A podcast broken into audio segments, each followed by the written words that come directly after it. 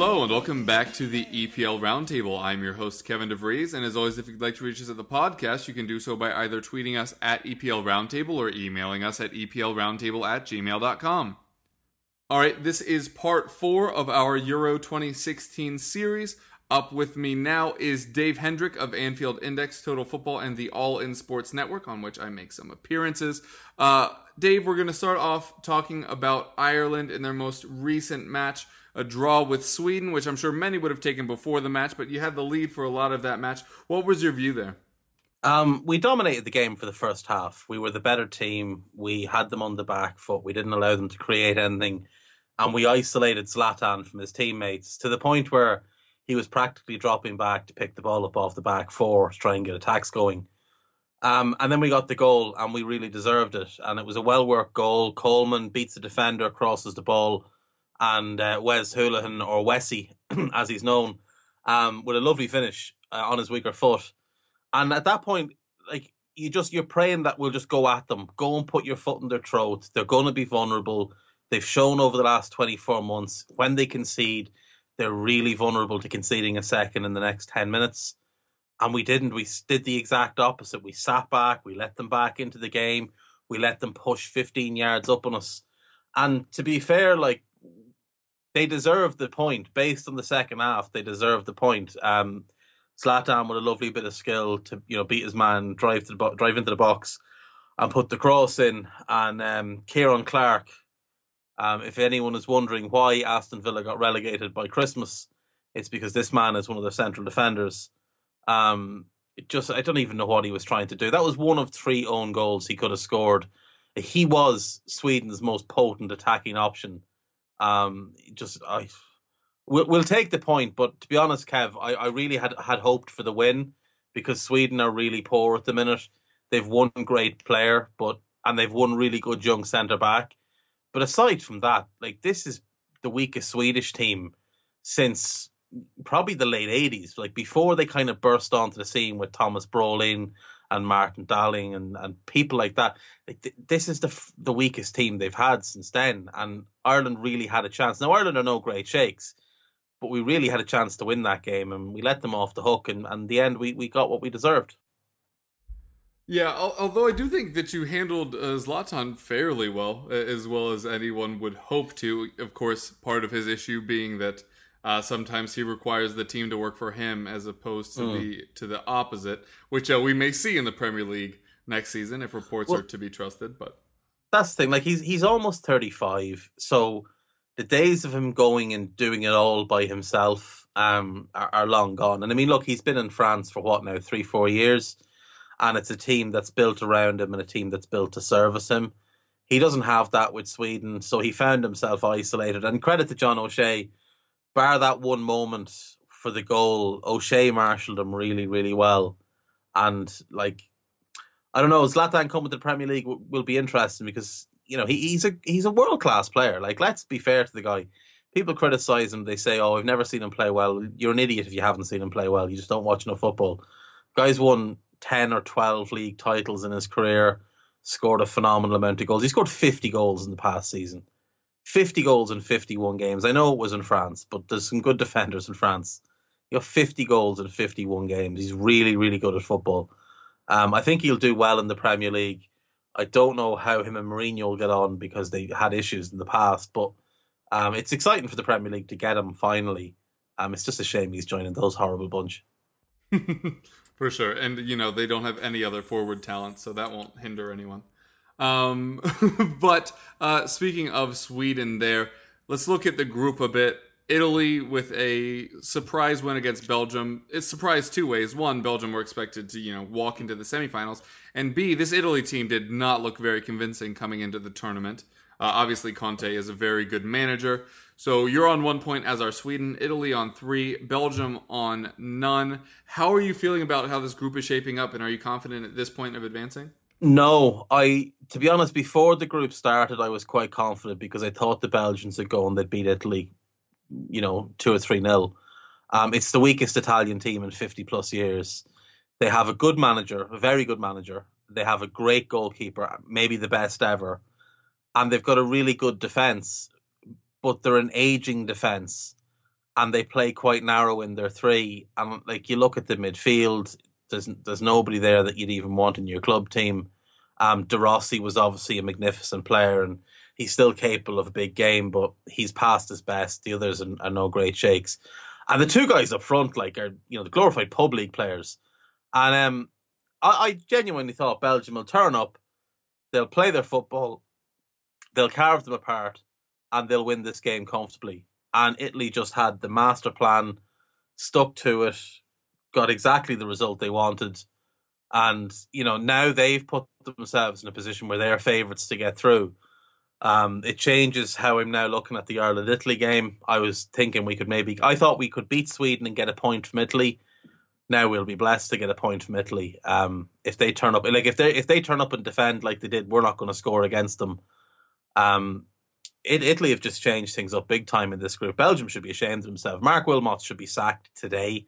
He should have been sacked yesterday, and he should just be made walk home. I wouldn't even give him bus fare. It's not that far from France to Belgium. Make him walk home in shame. Um, like I, I don't know what his team selection was all about. Why is Thomas Vermaelen playing? Why is Fellaini playing? You've got much much better options. You've got a bunch of players there that just have no idea of what they're meant to be doing. De Bruyne looks lost. Hazard looks lost. Lukaku looks lost. Got Witsel and Nainggolan running into the same areas when they should be told what areas they're meant to be covering. Wilmots is a chancer and he's a fraud and he, he should be fired. And it, like this is the golden generation for Belgium. And if this clown stays in charge for long, he's going to ruin it. And what should be a team that wins at least one major Euro- major championship, either Euros or World Cup, and probably more given their age. You know, you're wondering now, like if if they don't get the manager situation right, it may never happen. Yeah, it does seem like the curse of the golden generation. Again, I was talking to you right before we started recording that it almost feels like the Netherlands are at this tournament mm. uh, with all the like, talent there that just can't pull it together. How how are you going into a major tournament with the with, with a fullback who plays for Montreal Impact? When you've got that level mm. of talent. How is that your first choice fullback? How is Jason Denayer not getting a game? Why are you not using the central defensive pairing that was the best in England mm. in Alderweireld and Vertonghen? Why yeah. are you shifting Vertonghen out of position to play at left back? To to like, allow Vermaelen a place in the for, to, to allow Thomas Vermaelen, who's probably played, I would guess, without even looking, I would guess he's played less than 50 games in the last three years. Um, the guy's made of glass, and he was really, really good. Like, don't get me wrong, he was really, really good when he came from Ajax and joined Arsenal for the first year or two. There, he was really good, and then he got injured, and he's been injured since, and it's gone back a long time since he made that move. Um, I, I just I didn't understand the team selection. I didn't understand the the shape they were playing. I couldn't, for the life of me, work out how it is that you can have Lukaku up front Hazard on the wing. You've got Kevin De Bruyne and you've got Yannick uh, Carrera Frasco. Ferreira Carrasco? Yes, Ferreira Carrasco. um, I think he might just be going by Carrasco actually these days. But yeah. you've got him in your squad. What? How is that not the three you play behind the one? And instead you're playing Fellaini. If you want to play another midfielder, play Dembele. You just had a great season for Spurs. Instead you're playing a guy who was woeful for United. It just mind blowing stuff. But that shakes the group completely. now Ireland have to play Belgium, and it's a must win game for Belgium. So they're going to come out all guns blazing, and if they if they click, you know they've got plenty of talent in reserve there, and the likes of Divock Origi and Michy, of course, coming off the bench. If it clicks for them, I mean, they could wipe the floor with Ireland. You know, I was I was expecting that game to be a comfortable Belgian win anyway.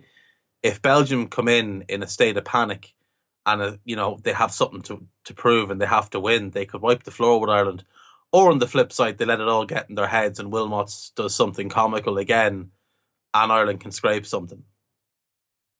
Yeah, it, will definitely be an interesting one as, as Belgium are going to try to bounce back.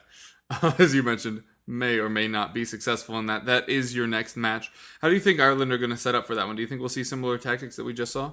Yeah, I think I think O'Neill will stick with this team. Um, unless there's injuries, I or it's a case that you know Ireland win against Belgium and they can rest players against Italy. I, I think he's going to stick with the same team through the groups. Um, he's not really one for chopping and changing. He has his way of playing. He knows, you know, which players can play where can play where, and the players know what's expected of them. So I think he, he'll stick with the same team. I, I don't anticipate any changes. All right, and is there any Irish player that we should try to keep our eyes on? Well, you should always keep an eye on Jeff Hendrick, uh, purely because he's got a fantastic surname. Um, people know the, the, our best players, James McCarthy of Everton and Seamus Coleman of Everton. They're our two best players. Um, Wes Hoolahan's a really good player. Obviously, he hasn't quite had the club career um, that you know you'd expect from a player that had his natural talent. But you know, if you consider that ten years ago he was playing for a League of Ireland team, he's he's come quite a distance to you know playing for a Premier League team. Um, we, we don't have many stars in this team. Like that's just the truth of it. It's it's a very much a sum of the parts group of players. There's no standout player. There's no Roy Keane. There's not even like a Damien Duff or a young Robbie Keane in this squad. It's just a group of guys who go out and graft and give everything they have. Yeah, there were some people on Twitter that were saying maybe Robbie Keane or Shay Given deserved a shot. I assume you're not of that opinion. Um, I wouldn't. Well, I wouldn't play Keane and Robbie Keane in this game. I, I like him coming off the bench because I think he can give you everything he has then for twenty minutes. Uh, Shay Given shouldn't even be in the squad. Like that. That's just the truth. This guy retired from international football years ago. He's been a reserve club geek, club goalkeeper now for a couple of years he's well past his best. He was past his best five years ago, and he's just hung around and hung around and hung around. It's hilarious that he's in the Ireland squad, and like Roy Carroll is in the Northern Ireland squad. You know, find some new players. Um, the one pe- player people should keep a lookout for is James McLean, um, purely because he might somehow manage to insult and upset all of Great Britain, as he has an incredible talent to do. Um, he may make some comment about these, you know, incidents of violence that's taken place in France, or you know, something to do with the Brexit vote, or you know, you just never know with James McLean. Always good for for the needle with the British fans. Bale did his best today. Uh, but we'll see how yeah, that goes. that was well. tremendous. Yeah. Uh, for those that don't know, two things. One, Bale said that no England player would get in the Welsh team, which I think he meant more in a chemistry way than a talent way. At least I hope that, because I'd rather him not be an idiot. Um, but also, he was uh, told about James Wilshere's comments. He said, "I don't care what," or sorry, "I don't care what Jack Wilshere has to say." And I think more people would do better uh, adopting that philosophy. Mm. Yeah, Jack Wilshere should learn to keep his mouth closed until he can actually play a full season of football. Um, he's just the guy has he's thrown away what what could have been, you know, a, a, great career. He he should be by far England's best player. When he came through at 16, 17, he was a phenomenal talent. He bossed a game against Barcelona at 18 when Xavi and Iniesta were in their primes. Um, he should be a world class player now, and instead he's a what if. So, you know, keep it closed, Jack. Yeah, no disagreements from me. Obviously, all right. If I had to press you for a result here against Belgium, um, I'm not confident. I'll be honest, Kev. I I would set out to try and get a one all, but it just it depends on their mindset. If they turn up in the right frame of mind with a point to prove, knowing they have to win, they could win this game three or four nil. They have that much talent. But if they turn up in the wrong frame of mind and they bottle it like they did against Italy, you know, I'd say one-one. Maybe Ireland can sneak a win, but I'm I'm not in any way confident. I'll I'll say two 0 Belgium, purely because I don't want to see Ireland get smashed. But um, I you know, it's just very hard for me to, to pick an Ireland victory in a game against a team with that much talent. Mm. And, and uh, to your point, if it becomes two 0 it's unlikely it stays two 0 Exactly. Like if they get two 0 up, Ireland are going to have to open up right yeah. and chase the game. Um, and then the only consolation we might have is like James McLean like doing something ridiculous, um, or you know Robbie Keane nipping a late goal to add to his, his international record or something. But Belgium could easily put four or five past Ireland if they go two 0 up early. Yeah, and to his credit, Shane Long always pesters our back line and annoyed Alderweireld and Vertonghen plenty this year. So uh, so, some upside there, especially with his ridiculous jumping ability that I will never fully comprehend. It's very strange. It's very, very strange. He's such a limited player, but he is an absolute nightmare for teams like Spurs, teams like Liverpool. He he just plays well against good teams. Like he's given United trouble in the past, he's given Arsenal trouble in the past, and then he's absolutely garbage when he plays against terrible teams. Like if he played the way he does against the likes of United and Liverpool and and Spurs and Chelsea and that, like he'd be a twenty-five million pound player. Instead, he goes out and he's garbage for eighty percent of his games. Yeah. Not unlike a certain Southampton player that we don't have time to mention. No, let's not talk about him. we won't. All right. Uh, well, tell the folks where they can find you. Um, so obviously the Anfield Index. Uh, I'm doing the Group E coverage for AI. So I had a podcast come out this morning, which is Tuesday. Um, just a recap of of Ireland, Sweden, and a little bit on Italy, Belgium. Um, I have my own podcast called Another Podcast. I have a big guest on this week. That'll be out hopefully Friday. I won't spoil the guest, but if you like football and you like women's football in particular, you should probably give it a listen. Um, I do a radio show here in Toronto every Sunday morning called Total Football. It's on 88.9 FM at 8 a.m. in the morning. We release it as a podcast in the afternoon. And we're hoping to set up a tune in account for it so people can listen to it live everywhere. You make a guest appearance every week, Kev um, mm. helping us with our Premier League coverage. And then I'm part of the uh, the All in Sports Talk Network with Steve Gennaro, and we have our big show that comes out every Thursday. Yeah, much like me, probably don't have enough stuff to do, but uh, you managed to get through it, and you do it very well. Thanks so much for taking the time, and I'm sure we'll speak soon. Cool. Thank you, Kev.